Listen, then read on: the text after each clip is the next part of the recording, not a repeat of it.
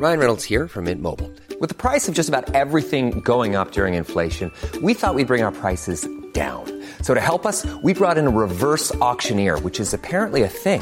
Mint Mobile unlimited premium wireless. Ready to get 30, 30, bit to get 30, bit to get 20, 20, 20, bit to get 20, 20, bit to get 15, 15, 15, 15 just 15 bucks a month. So, Give it a try at mintmobile.com slash switch. $45 upfront for three months plus taxes and fees. Promo for new customers for limited time. Unlimited more than 40 gigabytes per month. Slows. Full terms at mintmobile.com.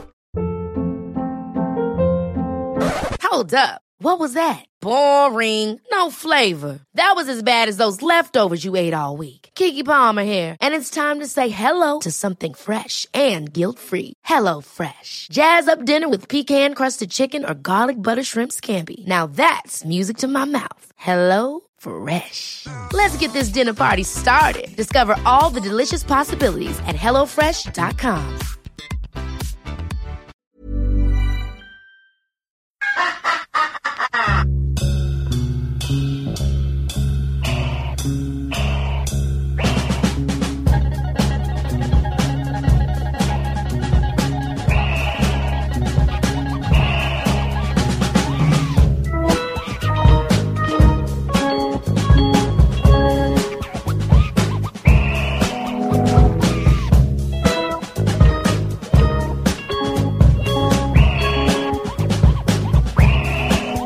Well, we think you guys are beginning to miss us because we haven't done one of these in a few weeks, but the seventh inning stretch is back tonight. We're talking about David Ortiz and his potential. Is this the best age 40 season or greater? We're going to talk about Joe DiMaggio's streak and if anybody's ever going to come close to that again, and kind of what the excitement of those streak of a hitting, of a long hitting streak is. And then finally, we're going to break into uh, the trade, you know, the trade market about a month away from the trade deadline. Who are the who do you think are going to be buyers? Who do you think are going to be sellers? Joining me as always is Armando Angulo. Armando, how are you this evening? I'm good, man. Glad to be back talking a little bit of baseball. It's been far too long, really. Uh, the David Ortiz conversation should be a good one. Uh, I, I, you know, just looking forward to this entire show, really.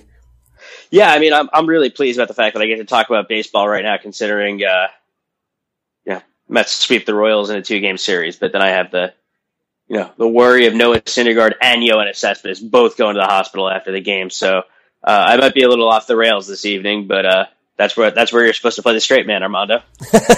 yeah, I know, man. You're a wreck, but we'll be all right. We're going to power through this. I think you're going to be Yeah. okay. I think I'll be okay. It's just a game. It's just a game. That's it. It's just That's a game. it. There's I no, keep telling myself there's no that. crying in baseball. Yeah. But I would also quickly like to thank you for, um, you know, because you've done so much to help us with, uh, thanks for taking two straight from the Nats. Needed that. Needed that. You know, man, we try to do the little things. We leave it late and make it nervy, but you know, I was always going to come through for you, buddy. I, I, appreciate it. I do have one question.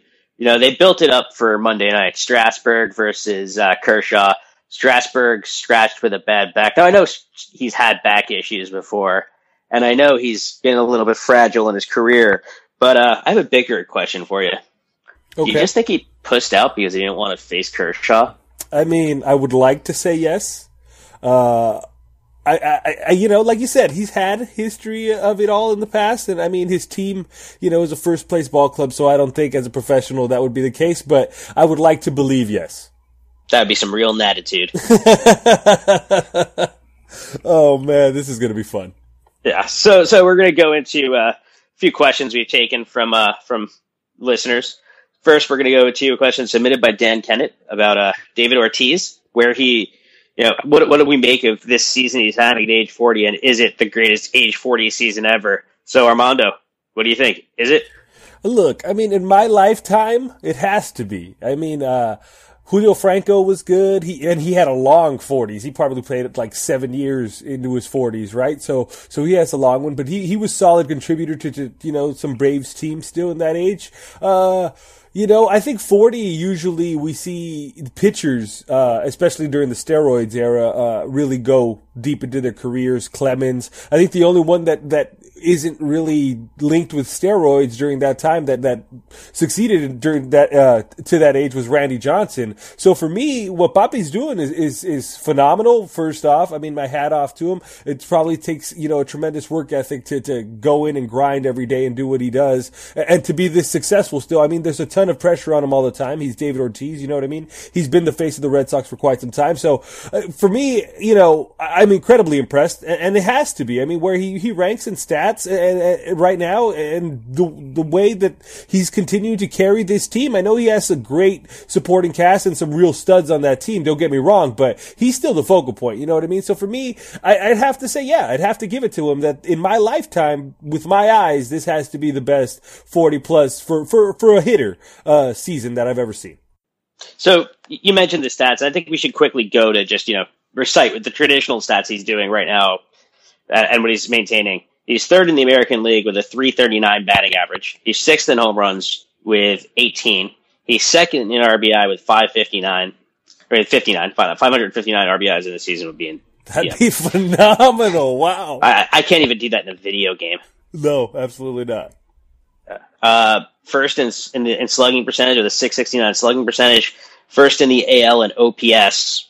Um, that's just incredible. That is incredible. I mean, the slug. I mean, dude, that that's MVP numbers. Let's be honest. Oh, it, it absolutely is. Now, are you are you at all worried about the fact that uh, we're and we're going to get into a little bit of some uh, so, some geekiness with this?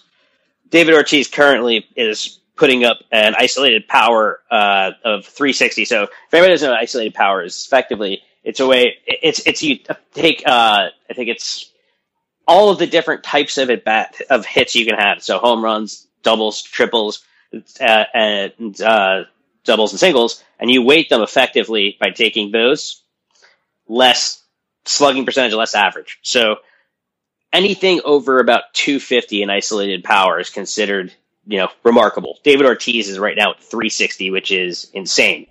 Um, I don't. I, whoa, whoa, what? Are you serious? Yeah, his isolated power number is 360. The highest number he's ever posted as a, in a full season isolated power was 2012, where he only played 90 games, but he had an isolated power of 293. Dude, that's some gaudy, gaudy, gaudy shit. Yeah, his career his career number that in that stat, in that stat is 265, which is still like you know mega elite, but he's outperforming that by a hundred points this season, which is strange because of the fact that the walk rate and the strikeout rate are pretty much in line with his career averages. So it doesn't suggest like he's doing any like he's reaching or trying to do too much or changing his swing because he's you know he's doing what he normally does. It's just his balls are carrying. Now, the other thing that seems to be quite unsustainable for him is the 344 batting average on balls in play. So, just in case anybody doesn't know this, batting average on balls in play is you take away strikeouts, walks, any plate appearance that doesn't that doesn't result in a ball actually physically being put in play, and you're going to affect and you're going to effectively weight how that you know you're just going to take the batting average on those balls. Now that will what that should do is tell you whether or not a player is you know getting lucky, and there are some some nuances to the particular stat itself. Like for instance, a guy who hits the ball on the ground a lot and has a high batting average on balls in play and is fast, he's going to have a higher batting average on balls in play because he puts the, the, the entire purpose is putting the ball in play so you can beat it out. Same thing happens actually typically with power hitters because a power hitter is typically going to hit a ball further. So home runs, doubles, things that hit the wall, those you're never going to really be able to make a play on as well. And you're going to get to, you're going to reach base on that. That said, his career average there is 300. He's hitting 340. He's hitting 344 on batting average, batting average on balls in play. So he's a, he's outperforming by 44 points. Uh, do you think this is sustainable, Armando, in the light of what I've just presented? Look, I mean, it seems like the perfect storm, not just for Papi, but for uh, for Boston right now. In all reality, their, their their lineup. I know it's cooled down just a bit now, but the way they've been hitting all season has been remarkable. And, and you know, he has protection in that lineup. He has a lot of. Uh, a lot of other players in that Boston uh, lineup that can that can do some damage and really help the team. So it's hard to really pitch around them and, and, and or pitch around David Ortiz. Uh, to be honest, man, I do. Uh, it's hard to say. I, it's it's not sustainable because for for the fact that, you know, nobody does this, right?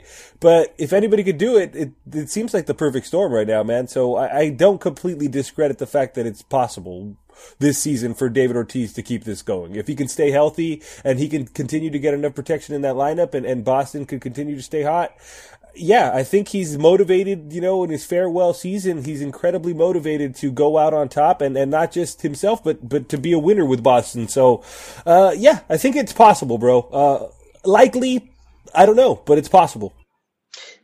I just feel like it's unlikely to. Like, I, I think he's still going to finish the season with ridiculous numbers. I just don't quite get where he's going to, uh, like, where he's going to stay healthy. I, in age 40, that's what I really don't get. I mean, I get that he doesn't have to play the field. That certainly helps. But I just, I just don't get how he's going to be able to do that. Right, that's a huge, huge, huge factor, right? That, that so in hypothetical, yeah, but it, it's possible. But yeah, I agree, man. It's going to be tough. But if he could stay healthy, which is a big if, I, I, I like his chances this year. It really does seem like the perfect storm. Yeah, I I do too. But it's it's definitely the greatest age forty season I've ever seen. The only because yeah, I was looking. The only other guy who was thinking had that sort of excellence as a hitter at age forty because you you mentioned the pitchers already. Um, who I would have at least would have thought would have was Barry Bonds. Now, obviously, that was also you know greatly enhanced, as was the time. But Bonds actually fell off at age forty. Age forty, he only played fourteen games. He he won the MVP. He won an MVP. He won the MVP in the National League for the four years running before that. But he he fell off at age forty. That's that's legitimately where it went. You know, tits up for him. Wow. Wow, wow, wow, wow, wow. That's it. I, I was surprised. I thought he played a couple seasons into his 40, so that, that's kind of surprising. Well, he did play two seasons after that, but he was a limited effect. I remember he hit he hit number 756 at age 42. Ah, all right, all right. That makes sense. That makes sense. But on the bright side, we have the ability to say that it's not Barry Bonds with the greatest age 40 season ever. Yeah, I would say, like like I said, man, the other two that were very productive, I would say, is Rickey Henderson and Julio Franco off the top of my head. Yeah, Julio Franco is absolutely ageless. I remember seeing him play as a Met at 48 and getting it, and getting it back to the playoffs. Oh, 48. Jesus Christ. Oh, man. But no, hey, I mean, and he was he was stacked too, built built like a tank. That guy took care of his body. Rickey Henderson oh, too. Rickey Henderson is the best leadoff hitter who ever lived. Total aside. Yeah, absolutely. You're not going to get any argument from me. At best, probably personality baseball's ever seen too. Oh, absolutely great. So we're now going to go into the second question we received. This one coming from uh, Joey Connors. He asked us, "Do we think anybody is ever going to match or surpass Joe DiMaggio's 50 game hit streak, 56 game hit streak?" And you know what? Now that I think about it, because Joe, when he posed the question to us, was thinking it wasn't thinking because he was also thinking of another long Yankee streak, which was Lou Gehrig's, which was subsequently broken by Cal Ripken Jr. Do you think anybody also? Someone asked you this question too, Armando. Do you think anybody also approaches Cal Ripken's consecutive game streak? So let's take the consecutive game streak first because that's uh, I think it's an easier answer. Absolutely no. Nobody. No, ch- no, no chance freaking chance. The way that these guys are taken care of, and you know, people are given days off, and you know, there's very few grinders like there, like Cal Ripken, who you know, I mean, Cal Ripken wasn't healthy all the time. That that that's it's a farce. He had to have been dealing with knocks and injuries and and pulls and strains, but but he played through it, and you know, he was a grinder. That that that's what made you know him proud to, to play ball. He, he was proud of that. He, he and and I don't know if that that exists anymore. You know what I mean? These these professionals are really pampered. I'm not saying they don't love the game and they don't want to, they don't work hard, man, but I just don't think it's the same mentality as it was. And even Cal was, you know, the last of that generation to think that way, to play that way. Uh, and, and, and for me, that single-handedly is probably the greatest achievement in baseball history. The home runs are cool. You know, Pete Rose's hits are cool. It's phenomenal stuff. Don't get me wrong. I'm not discrediting it whatsoever, but what Cal Ripken did, uh, is insane. Yeah. I just, you know, calculated it. It's 16.25 seasons. So you have to play 16 and a quarter seasons straight to break that. Most guys' careers don't even last 16 years anymore. That's what I mean, man. Day in and day out, starting, starting, not playing, but starting. Yeah, start. You had, I mean, I think for Ripken streak to work, he had to have at least played an official game, which I think is five, you know, five and a half. I don't think it's five and a half innings. I know what official game is five and a half innings, but he had to play five and a half innings of every single game for 16.25 seasons. Yeah, there you go. I mean, he broke Gehrig's record by two and a half seasons. Sorry, three seasons. And, and for the people overseas, that's 162 games in a season, not counting playoffs, not counting preseason or, or spring training. Uh, who are we kidding? The, the Orioles stopped going to the playoffs for a while during his career. You're a fucking asshole. But yes, yes, everyone, they were bad for a long, long time. Yeah, it also helps when you're the coach's son. Oh, stop it. Billy never got I'm any fucking love. Stop it. Billy's Billy, awful. Billy Ripken did not get the same love that Cal did. Poor Billy. Was that- Short end of that stick, bro. Yeah, but that'll never happen. So we're going to go into the, with the hitting streaks. So Joe DiMaggio in 1941 hitting 56 straight games. Since then, the uh, the people who have put a challenge to it was in 1978. Pete Rose hit 44. Paul Molitor had 39 in 1987. Jimmy Rollins had 38 in 2005 at a span of 2005 into 2006. And then uh, who else do we have who had put a good run against it? Luis Castillo had 35 in 2002, and Chase Utley with 35 in 2006. Your favorite. I mean, there's there's two guys who did this in Phillies uniforms on there. I, I have to give them respect. Chase Utley and Jimmy Rollins are both guys who I think are going to be you know in consideration for or will be in the Hall of Fame. But uh, 56 games, 50, hitting in 56 straight games is unreal. Like I, I don't think that happens either. Uh, no, probably not. I mean, that's why I think I think it's so out there to think that somebody can hit in 56 straight games. Uh, that that you know, once players start getting into the 20s, people start getting excited. You know, and, and rightfully so. That even that's an achievement. 30 plus games is is incredible, right? You know what Utley, Castillo, Rollins did. Even Dan Uggla had a good run, and, and for me, it's incredibly impressive. But it's not going to happen again, man. I, I think the quality of pitcher now. Uh, you know, everything taken into consideration, the shifts, so much, so many things are taken into consideration defensively now that wasn't taken into consideration before, analytics and stuff, and, and I just don't think it's possible anymore. Uh, teams seem to be incredibly prepared, and, and also I think that instant replay makes it harder, because as many times as like you'll get a call overturned for safe, sometimes, you know, umpires get them wrong, and a lot of hits would come from that. It, it is what it is during the streaks. You gotta get lucky sometimes and bang bang, you know what I mean? And and you're not going to get those anymore either. So it's going to be tough, man. I, I happen to agree with you. I don't think it's going to happen. Uh, I do I do take a little bit of exception with one thing that you're bringing up, though, as a potential reason not for it, which I think is basically the uh, the shift. Because I think that some there are some guys who are good enough contact hitters as to where they're just going to hit the ball wherever it's pitched, and you can't shift against those guys. So, for instance, and you know maybe we can maybe we can touch on this topic a little bit too. Even though he didn't do it in his prime, Ichiro you couldn't play a shift against because he could hit a ball wherever he wanted to. Or somebody who puts the ball on the ground, like you know, like Castillo was doing in his prime. Castillo used to just slap the ball and run, and, and you know, and beat beat throws to first. That because you know, because you remember that Marlins team that won that had Castillo and Pierre at the top of their lineup. They basically just said, "We're going to slap the ball, put it on base, and you're never going to pitch out of the windup against us." So I think a guy like that is the only person who could do it. But I think part of the reason it won't happen not is also just there's so many hitters now where the approaches are so bad. It's just you know try to pull everything and hit them for home runs instead of you know try to string together singles, and that drives me uh, it drives me a bit nuts to watch sometimes.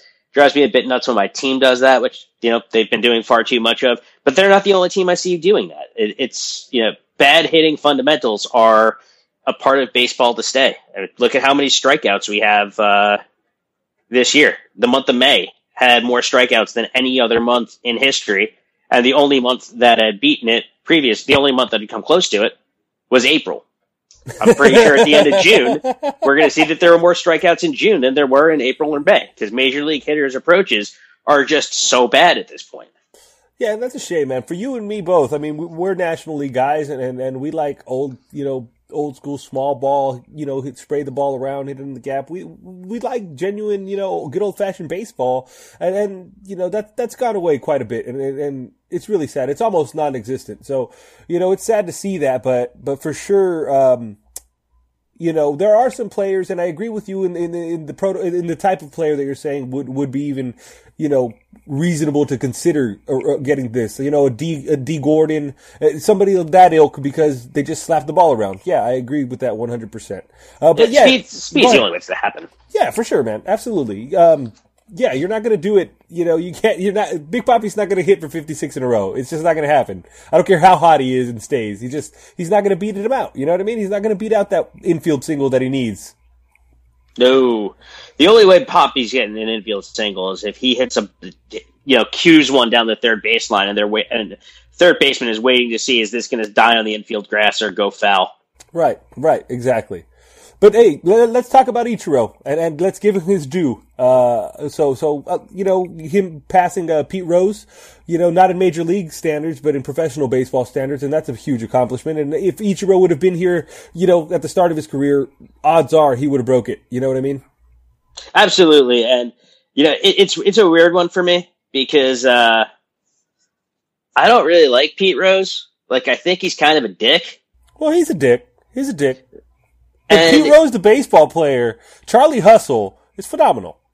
Oh, he was an amazing player, but he is a dick, and it makes it very difficult for me to not want to say like, you know, like, oh, Ichiro has more hits than this dick. But the, the standard of Japanese baseball versus the versus the majors is it's different, and the majors are are better. But Japanese baseball is basically the equivalent, I think, of probably like you know high A slash double A ball but you have some very good players in it. But they're all, all the really good players are starting to leave now because they they know that they can get money, you know, more money in the uh, in the majors. And you know, if you look at Ichiro, he was a marketing phenomenon aside from being a great baseball player at the time. But Ichiro is the best hitter, best natural hitter I think we've seen in baseball in 20 years. Yeah, I, I, can't disagree with that. And with his approach being as unique as it was, and his stance, and, and just the way he, he slapped the ball around, you know, running already, and, and everything else, it was it was it was it was new when he came, and, and like you said, the marketing phenomenon that was, and then it started really to to bring other players in like Hideki Matsui and and and other play. um, what's that guy that uh, what's that guy for you guys? What's that guy? Fuck, I forget his oh, name. Oh, Kaz Matsui. No, the other one, the more flamboyant outfielder. Oh, Tsuyoshi Shinjo. Yes, that guy. Well, both of them, but yes, that guy. He's I love that guy. I love Tsuyoshi Shinjo. his wristbands, the price of admission for that alone and his hair was phenomenal. Always. Yeah, he also wasn't a terrible player. yeah, I, I, couldn't even. I couldn't even tell you. I was too. I was too distracted by everything else. Yeah, I mean, he's not really, really particularly great by any stretch of the, the imagination. But he was a solid player. I liked him. But getting back to Ichiro, he's also going to roughly get. He's going to get three thousand hits at some point in the uh, in the next few weeks, which you know that that cements his place in Cooperstown. I, it, for for me with him, it's just a question of how are people going to see his uh, his resume. Like he's never going to be seen as the greatest leadoff hitter of all time because you know, as we mentioned earlier, that's Rickey Henderson, and no no nothing that anybody can do will take that from him. But you know, is he one of the ten best hitters of? I, I can't say of all time because I didn't see you know Cobb or Honus Wagner because I'm not 137 or George Sisler. But I wonder where his place is going to end up as being thought of in major league history as a hitter. I mean, on pure numbers, man, and on what we saw in our generation, he has to be undisputed, you know, top three for sure. If not, like you said, the best hitter, pure hitter we've seen. Um, and and for me, I just think uh, it's a matter of of uh, him, you know, he didn't have too much of a personality. So for like to say he's the best leadoff hitter, a lot of people remember Rickey Henderson for more than just what he did on the field, and, and because he made you remember him. You know what I mean? And I think each Ichiro soft spoken, didn't really speak the language when he came, doesn't really grant many interviews, still doesn't, and it's just. I think that doesn't help his cause. But on pure baseball numbers and stuff, bro, without a doubt, for, for you and me, has to be in the top three uh, best hitters we've ever seen. Yeah, I mean, it's I'm trying to think who else I could put up there as far as pure just hitting ability. Just you know, just I'm going to get a single because that's what I need. It's him and it's Gwynn for me. That's it. I agree. I agree. I agree. and they're arguably the one two because Tony Gwynn was sensational when when when he was doing his thing for for the for the uh, for the Padres, and uh, he was a thorn in our side for a long, long time, and, and, and it was always good to see a chubby guy do whatever he wanted with a baseball. He was a thorn in everybody's side for a long time. It's not just you. I know you saw him more because you know you got that, that's your that's your physical closest geographical rival, but he was a thorn in everybody's side. I didn't I didn't like when the Mets had to face him in uh, big spots. Yeah, luckily, you know the Padres weren't always great, so it was just containing Tony Gwynn a lot of a lot of the time. They'll always have 1998.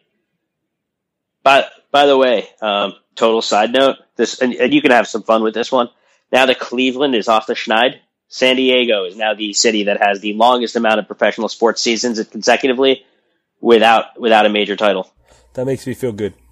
Yeah, I, I knew you'd like that one. Uh, that makes me feel good. Yeah. So so moving on now to the, the topic of the Major League Baseball trade deadline. It's coming up in a month, and you're going to start to see some names uh, out out there. Uh, you know, to see who can improve contenders, who's going to sell to try to to you know replenish the system, put themselves into a rebuilding mode. So we're just going to kind of go around buyers and sellers. Let's start with the buyers. Uh, so you, you know you have to look at the teams that are in contention because you don't want to buy when you're out when you when you're out of it just to rent a player that's not going to help you. But let, let's start with the National League. The teams that you have to look at as potential buyers are going to be the Chicago Cubs, San Francisco Giants, Washington Nationals, New York Mets, uh, the Los Angeles Dodgers, and potentially the Miami Marlins. Yes, yes, the Marlins are keeping up with you guys. I was uh I was actually looking that up today, and I was pretty surprised that they have uh, that they're tied with you guys in, in number of wins. So yeah, definitely, we could start with the Marlins if you'd like, dude. Uh, give me your thoughts on the Marlins. You see the American League East, I mean the National League East more than I do, so you're familiar with it. What do you think can really benefit the Marlins most in in, in this uh, in this race? You know, going down the stretch. They need it. They need another starting pitcher. Their bullpen. Their bullpen. I mean, their closer AJ Ramos is very very good. They have a decent eighth, they have a decent eighth inning guy. It's just beyond Wei Yin Chen and Jose Fernandez. They really have nothing. And they could really use slotting a, a guy in between Chen and Fernandez. Uh, I would specifically look at somebody who, you know, throws pitch, pitches left-handed because that messes with both the Mets and the Nationals, who they're going to have to see quite a bit down the stretch. But I think that's their real need. That lineup scores quite a few runs. It's a very good lineup. And Marcell Ozuna has been very impressive. But there's something to take into account. This is the Marlins, who at the spur of a moment could just enter a, a fire sale for no good reason. yeah, by tomorrow, Giancarlo's gone. I don't think he's the one that they would trade just because that contract is so absurd and he's been underperforming it so badly this season. I think it would be Jose Fernandez is the one that they would trade, and if they do that, they should be contracted.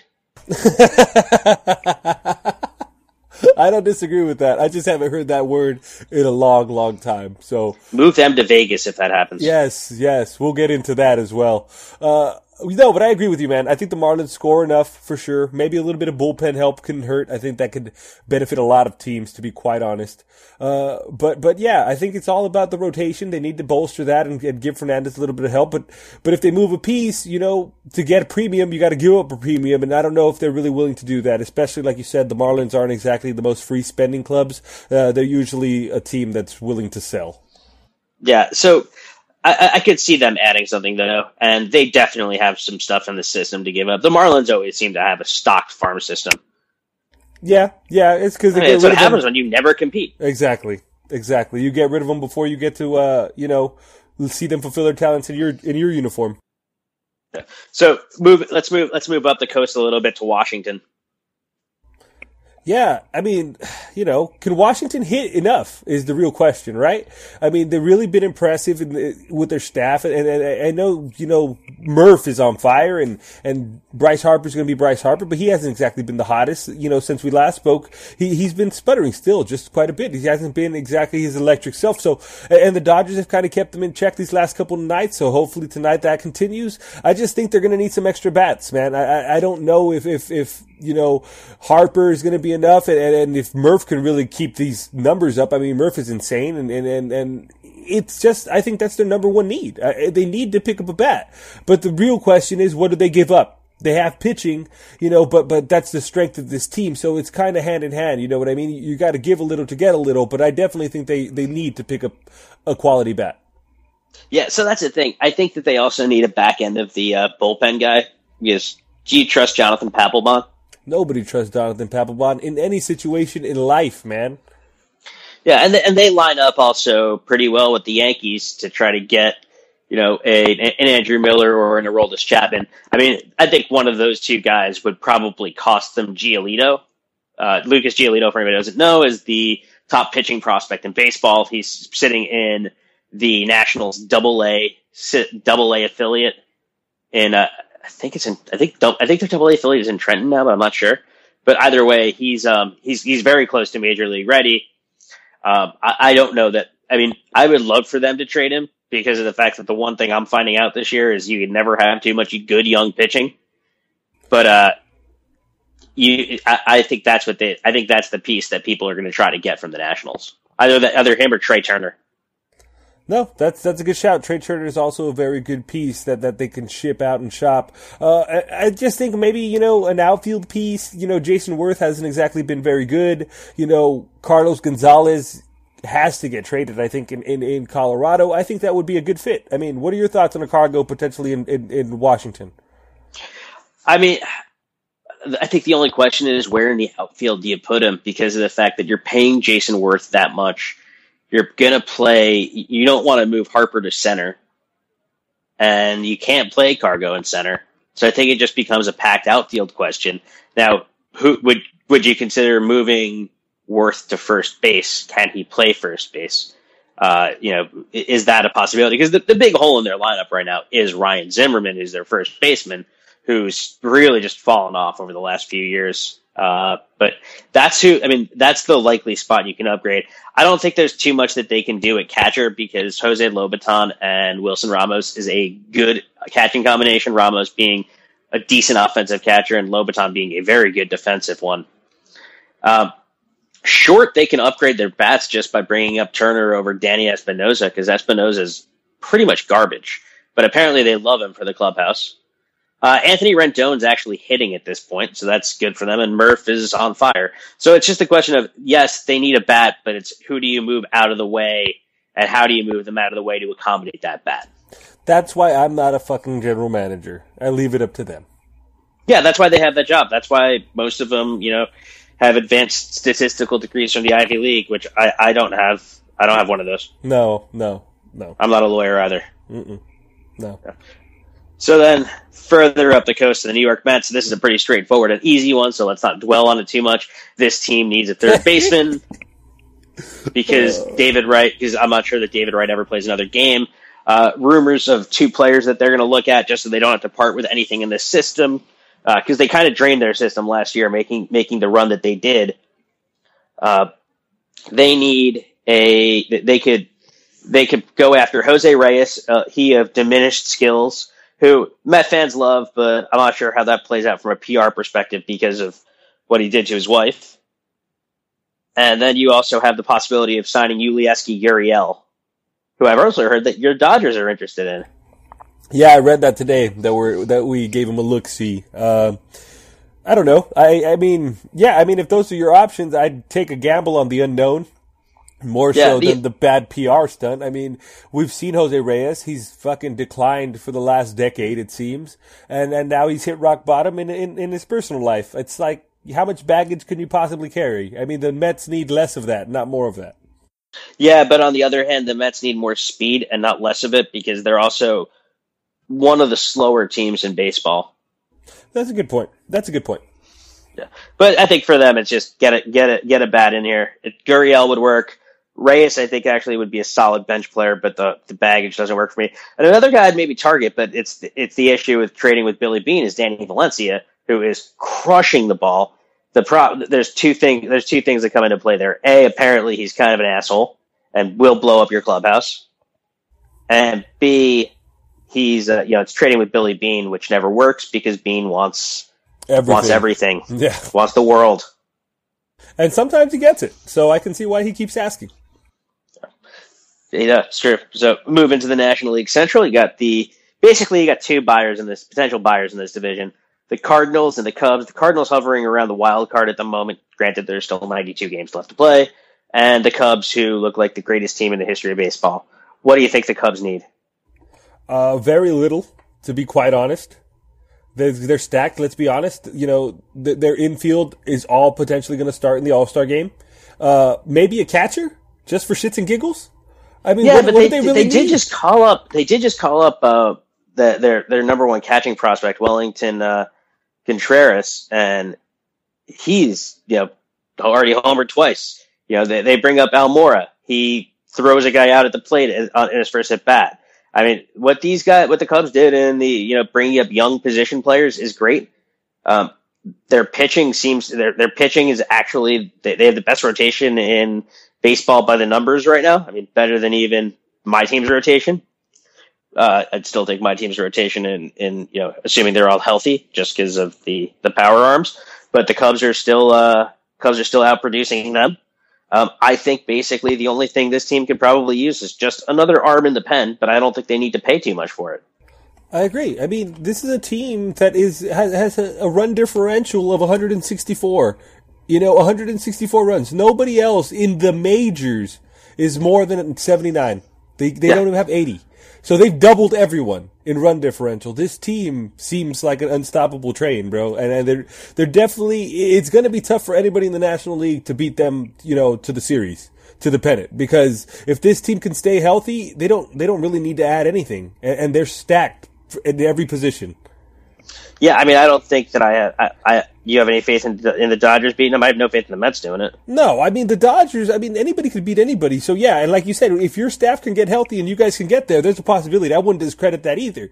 But but but but to see the Cubs have a, a really tough series and to stay cool for a long period of time, I don't see happening. I think it's going to be tough for anybody to beat them. I, I'm not too confident the Dodgers being able to do it. I, I mean, there's a possibility, but it's going to be tough. We see that we can't really progress in the playoffs. It's Clayton Kershaw or bust, and, and even we'd have Greinke in the past, and that didn't really work out too well either. So it's it's been tough for us. So I don't have too much faith in it, and and, and I mean the Cubs are, are building that experience. Joe Maddon seems really relaxed. He seems really confident in his team, and they're doing all this without Schwarber. You know, it's it's not a complete team, and still they're just now. This is one of the best baseball teams I've seen in a long, long time.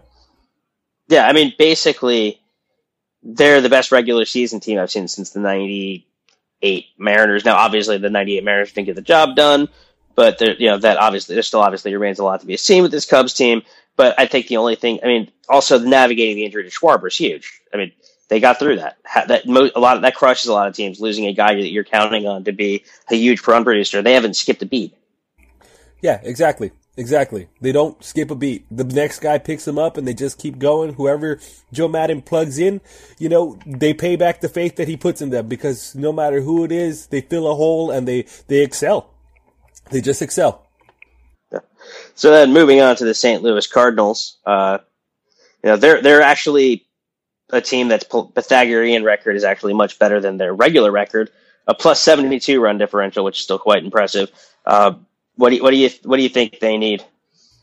I mean, I think for me, the cards uh, they can they can hit a little bit more, uh, and and they, they, they can use a little bit of help in, in this in the rotation. I, I don't think they, they, have quite enough. Uh, and to be honest, I, I really see the central falling off quite a bit in that, and maybe potentially not getting any wild card slots this season. I think it's going to be tough. There's going to have to be moves made. But if you're the Cardinals, what do you really move? I mean, are you going to give up youth, or or, or are you going to give up experience? And, and and that's the question because they have a, a good mixture of both, but what do they really want to give up? You know what I mean? Yeah, I mean, I could see the the big thing I would dangle out there if I was the Cardinals would be just you know Grichuk or Piscotti Right. for for a pitcher. Yeah, I mean that, I mean, that, that's that- that's what they need. that's their biggest need. Yeah, I just don't know how much that that, that helps. They, I think they got to get quite a bit in return because I don't think this team, although like you said, they have a good run differential and stuff. I don't think this team has is as good as past Cardinals teams, and I do- think they're going to you know falter going you know down the road in, in, into the summer. Yeah, we'll see. I mean, pitching pitching is definitely what this team needs, though. If- Yeah, in, in both the rotation and probably the pen, to be perfectly honest, too. Well, yeah, and that's what's surprising because they've had power arms in that pen year in and year out. They just pluck a guy from their farm system who and put him in the pen, and he just throws 105. But but that seems to not be, you know, they don't they, they seem to have run out of arms. Yeah, I mean, the thing that's the most disgusting is actually if you look at Trevor Rosenthal's 4.50 ERA and 1.92 whip, your closers allow nearly two base runners every inning. Like, you're not going to win a lot of games doing that. Yeah, yeah, yeah. That That's the guy that's supposed to close the door out. That That's not going to help you ever. Yeah, yeah. He's been, he's been, he's been, uh, very shaky. But get, let's go to the West now. Giants and the Dodgers are the only two teams there that look like they're going to compete for anything. Um, let's quickly take a moment to laugh at the bad decisions and overspending of the Arizona Diamondbacks. Ha ha. I, I'm, I don't feel bad at all about that. I'm, laughing out of it. Yeah. But you have the Giants and the Dodgers, five and a half game spread between the two of them. Both of them, uh, Giants being right now the second best team in the National League, and the Dodgers, and it's scorchingly hot, and the Dodgers being decently hot as well. Winners of five straight, 40 and 33 in one of the two wild card spots. What do you make of uh, what do you what do you make of what the Dodgers need first? I think the Dodgers need arms, both in the starting rotation and and and in the pen. Uh, you know, we've been plugging holes with Urias, with Stripling, with Bolsinger, and, and, you know, we just either need to get healthy with McCarthy and Ryu, and Ryu's had a hiccup coming back, so that's going to be a problem, uh, you know, for the foreseeable future. So we need to really get an arm to really help stabilize that rotation and give, uh, Kershaw a good a good solid number two. Because to be fair, Kazmir's been hit or miss. Maeda's been disappointing in all reality. So we really do need a bit of help there. And the pen has been shaky all season. I can't tell if it's because Roberts is is uncomfortable with certain guys or, or hasn't really found the chemistry or, or the right you know form, uh, formula that works for him. But in all reality, we just need arms. Uh, I trust the young guys. I trust the young guys that we're playing. Getting rid of Carl Crawford was phenomenal. If we could get, you know, Andre Ethier off the books and, and get something in return for him, even if it's just bullpen arms, I would gladly take it at this point because we've proven that we have great depth in the outfield and these youngsters, Trayce Thompson and players of that ilk are really coming through. Joc Pederson is hitting above the Mendoza line, so I'm happy for him and, and he's producing and he's, he's, he's been playing good baseball and, and that's all I can really ask for. Uh, so yeah, for me, it's just arms. The Dodgers need arms and they need arms badly. Yeah, I, I have to agree with that. Uh, there, there's nothing that I could possibly say that, yeah, that, that isn't that that's that's you know in disagreement with that. Also, partly because I'm a defer to the fact that you watch them more than I do. Yeah, well, I mean, exactly. I mean, I deferred every Mets information to you because yeah. it's only right. Yeah, and then uh, the Giants. I, I, think that there's only one. I think there's only one real need for this team, which is arms at the back end of the bullpen. I don't trust Santiago Casilla. I don't. No, I don't either. And he's banged up. Yeah, right. And, and, and in reality, he's not to be trusted either, especially with a team that's this good and has a chance. I hate saying this. God, I hate that you make me say this. A team that's this good and really is this deep and, and, and, and has been so hot and, and, just such a consistent ball club from top to bottom. Everybody's really contributing and, and Madison Bumgarner at the top of that rotation is, is every bit of what you expect. You know, Cueto going there has been phenomenal he, he's been, you know, like reborn. It, has been good for his career. It's been good for the Giants. And, and for me, they, they just need to get some bullpen help to, to close out some games and really be strong at the back end. And they're going to be a real force, I think, if they can stay healthy as well. Absolutely. So now just hopping around the rest of the National League, I'm just going to throw out a few teams. Uh, and I think, you know, they're going to, each of these teams, I think might have these, the following guys available at the deadline if you make them if you make them the right offer. Um, I think if you make the right offer to the Braves, you can get Freddie Freeman or Julio Teheran. So you know, pitching needy teams can get Teheran. Hitting needy teams might be able to get Freeman. I could see the Pirates in some way trading away McCutchen, but I think that's a long shot. I think the Pirates still think they're in it. They sort of are to a point. Uh, the Brewers, you can see, I think Braun and Lucroy both going. Lucroy, I think, is going to be really highly sought after because a catcher who's that good with pitchers and can hit that well is an extremely rare commodity. And then for the Reds, a perpetual trade trade bait Jay Bruce. And then I could also just see Cargo as being trade bait from the rock pile and from the D-backs. I don't know because I don't think I don't think they know whether or not they should stick or twist. Well, I don't know either, but they're going to have to make some decisions. And, and, I know this year is going to be unlikely since Pollock's injured, but going into the offseason, he might be a piece they move for the simple fact that, you know, they're not going to be able to keep him long term with the money invested with some of these guys this season. And, and in reality, you know, how much he's a gamble going forward. Yeah, absolutely. Absolutely. Met should trade there a, a Matt Harvey package to Arizona for him uh, with a heartbeat. oh man! Well, this is why we don't make decisions. That's why I don't make decisions. I, I'm too passionate. So now let's go to the American League. Sticking in the starting in the East, you have Baltimore, the the Red Sox, and the Blue Jays, all in position, all within two games of each other. So you're yeah, obviously those three teams are going to strengthen strangely enough, they all need the same thing, which is probably another starting pitcher. That is exactly the case. I was going to say these guys, they're so close, neck and neck, and, and they all need the same thing. They all need a starter. Uh, and, and they they can use a couple bullpen arms, I'm sure, but I think whoever's going to be more most aggressive in the market giving up some pieces from the farm is going to be uh, most successful going forward in, in this race because that that's all they really need, and they're all going to be going for the same pieces. To be quite honest, I just think the Red Sox are probably primed for that. Um, you they know, got the best farm. They got the best farm, and their GM is proven to not give a shit about the farm. When he was in Detroit, we've seen him sell all the pieces and and and win now mentality, and and the Red Sox are probably going to go down that route as well, especially if they think they can really win. And then this season, I wouldn't count that out because uh, I think they really got a chance of winning in the American League. I, I happen to agree with you. Uh, plus, also the other thing with the Blue Jays, similar to the Mets, only in a much more exaggerated fashion last year, they went really all in, and their farm system is, yeah, it's it, what's fairer than bare. I have no idea. Famished? Yeah, that's that's what the Blue Jays farm system is. They've got nothing. And then you can see the Yankees and the Rays probably as sellers. Yeah, yeah. I, I think that, that that has to be the case. I know the Yanks are only five and a half out, but I mean, they, they they're in decline. They're not really playing that well, uh, and they got to get rid of some of these players. You know, while they can. You know, so Carlos Beltran is absolutely. a very attractive trade target. He has. I think they have to pull the trigger on that move and get rid of him for something because this is probably the last time he's going to have any type of value. Yeah, and also Andrew Miller and Aroldis, and Chapman, I right, think have value right, right, too. Right, Yeah, absolutely. I forgot about them, but yes, absolutely. Probably Nate Eovaldi as well.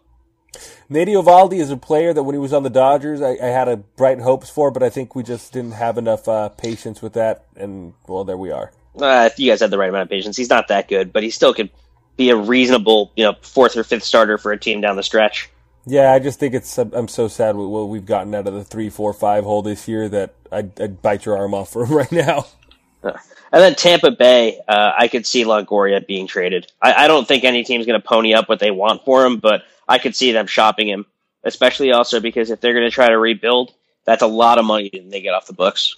Yeah, I think he's the only piece that they should really be focused on moving. Uh, you know, it's ran its course and he's not the productive player that he's getting paid to be. If they could get somebody to take some of that money off the books, even if they eat a little bit, then so be it. But I don't, like you said, I don't think it's that likely because of what he's going to demand, you know? Absolutely agree. Um, going to the Central, once again, another tight race where you have Cleveland, Kansas City, and Detroit bunched up. The White Sox are a disaster at this point after their ridiculously good start. And the Twins are the worst team in baseball, so they're obviously going to try to sell any veteran that they have that people would want. But what do you think the? Uh, I mean, I, the Royals I've got to see actually two days in a row, pretty close up. Um, they have a lot of injuries right now. They're also terrible on the road. I don't know how you remedy the terrible on the road part, but uh, the, their, their bullpen, which was a strength last year, has been pretty disastrous lately, and their rotation leaves a lot to be desired. Yeah, I think that's the main concern for the Royals, man, is they got to sure up that rotation. They don't have the pieces they had last year. Uh, Cueto being the key, key piece there, and, and, and they're really missing that. Uh, I mean, for them to be you know, two and a half games out is a credit to them because they, they have been sputtering quite a bit, especially on the road, like you mentioned. It's just phenomenal what they're doing at Kauffman Stadium. That's what's really keeping this team afloat, let's be honest. So they, they do need to bolster that, that, that, uh, that rotation and, and that bullpen as well. I mean, I think that's a common theme in a lot of these, these, these, you know, for these teams is, is, you know, pitching wins games, especially in, in short series and, and, and you need those arms going forward. And, and I think that there's going to be a lot of interest in some, some big arms going, going forward in, for a lot of teams here. Yeah. And, uh, you know, the Indians and the Tigers have very similar needs to the Royals. Uh, the Tigers probably could use another starting pitcher because, you know, Verlander and Michael Phil and Michael Fulmer have been quite good. Um, Michael Fulmer being the guy that they got for you know that they got in the Yoenis Cespedes trade. Um, I think that's a should leave as a footnote for anybody. If you want to get a good pitcher, probably go to the Mets because they teach everybody how to throw the most ridiculous wipeout slider possible. But uh, I think that both those teams really could just once again use the same kind of pieces that the Royals can. Yeah, I mean that that's what's making these races so interesting in the American League is that in in these divisions these teams are built so similarly. You know what I mean? And we're seeing in it become you know routine or or commonplace that that they build in similar molds and they have similar needs. We're seeing that across the American League, really.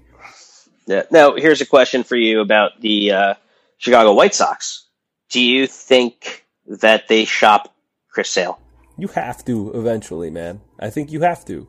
Uh, he's the b- brightest piece you have. He might be the brightest piece you have in a long time, unless you trade him for another bright piece.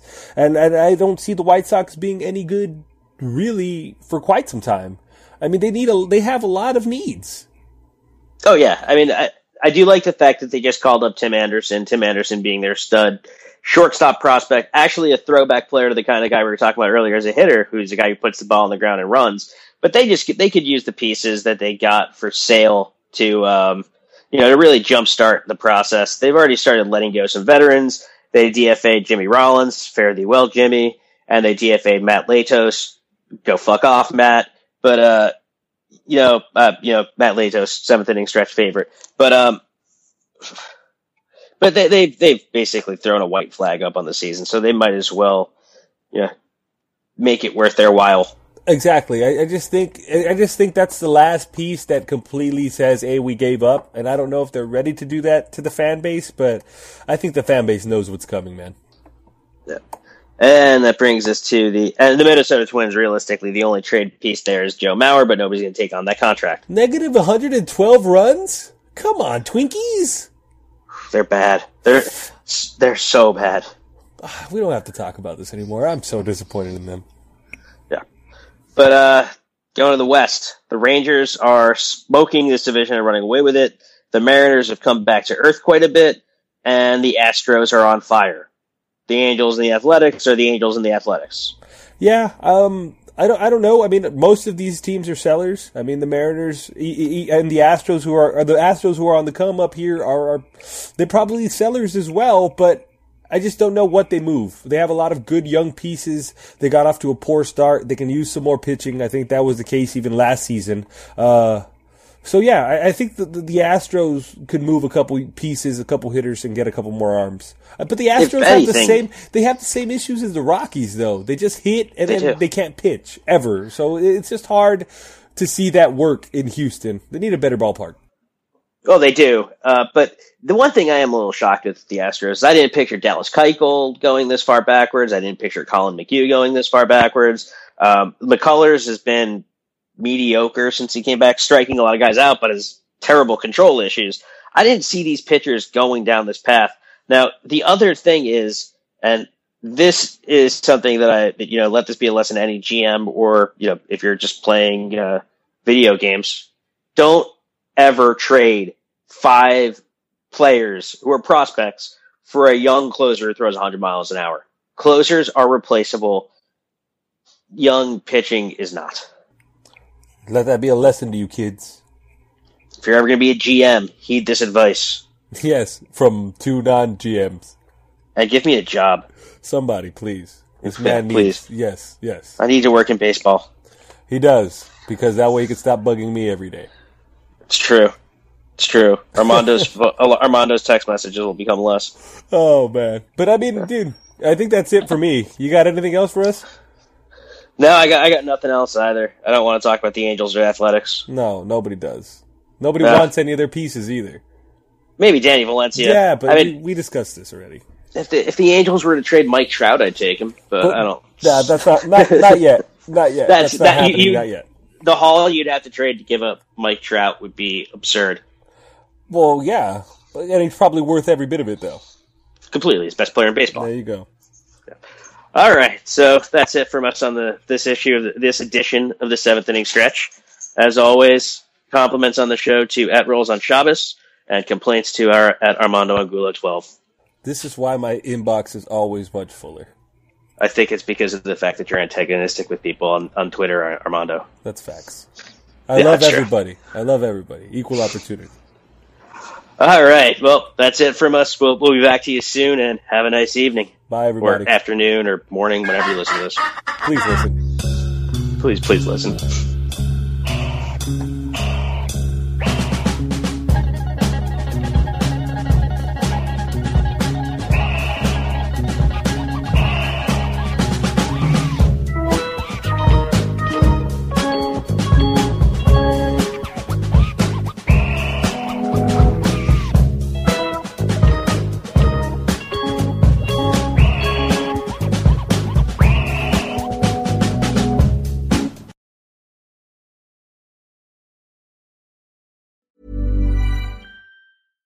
Cool fact a crocodile can't stick out its tongue. Also, you can get health insurance for a month or just under a year in some states. United Healthcare short term insurance plans, underwritten by Golden Rule Insurance Company, offer flexible, budget friendly coverage for you. Learn more at uh1.com. I'm Sandra, and I'm just the professional your small business was looking for. But you didn't hire me because you didn't use LinkedIn jobs. LinkedIn has professionals you can't find anywhere else, including those who aren't actively looking for a new job but might be open to the perfect role, like me.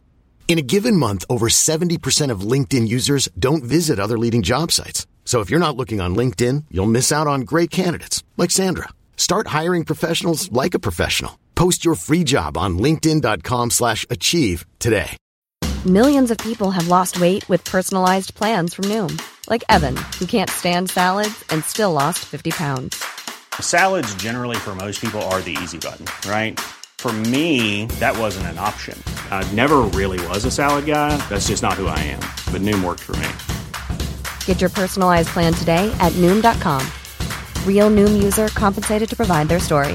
In four weeks, the typical Noom user can expect to lose one to two pounds per week. Individual results may vary.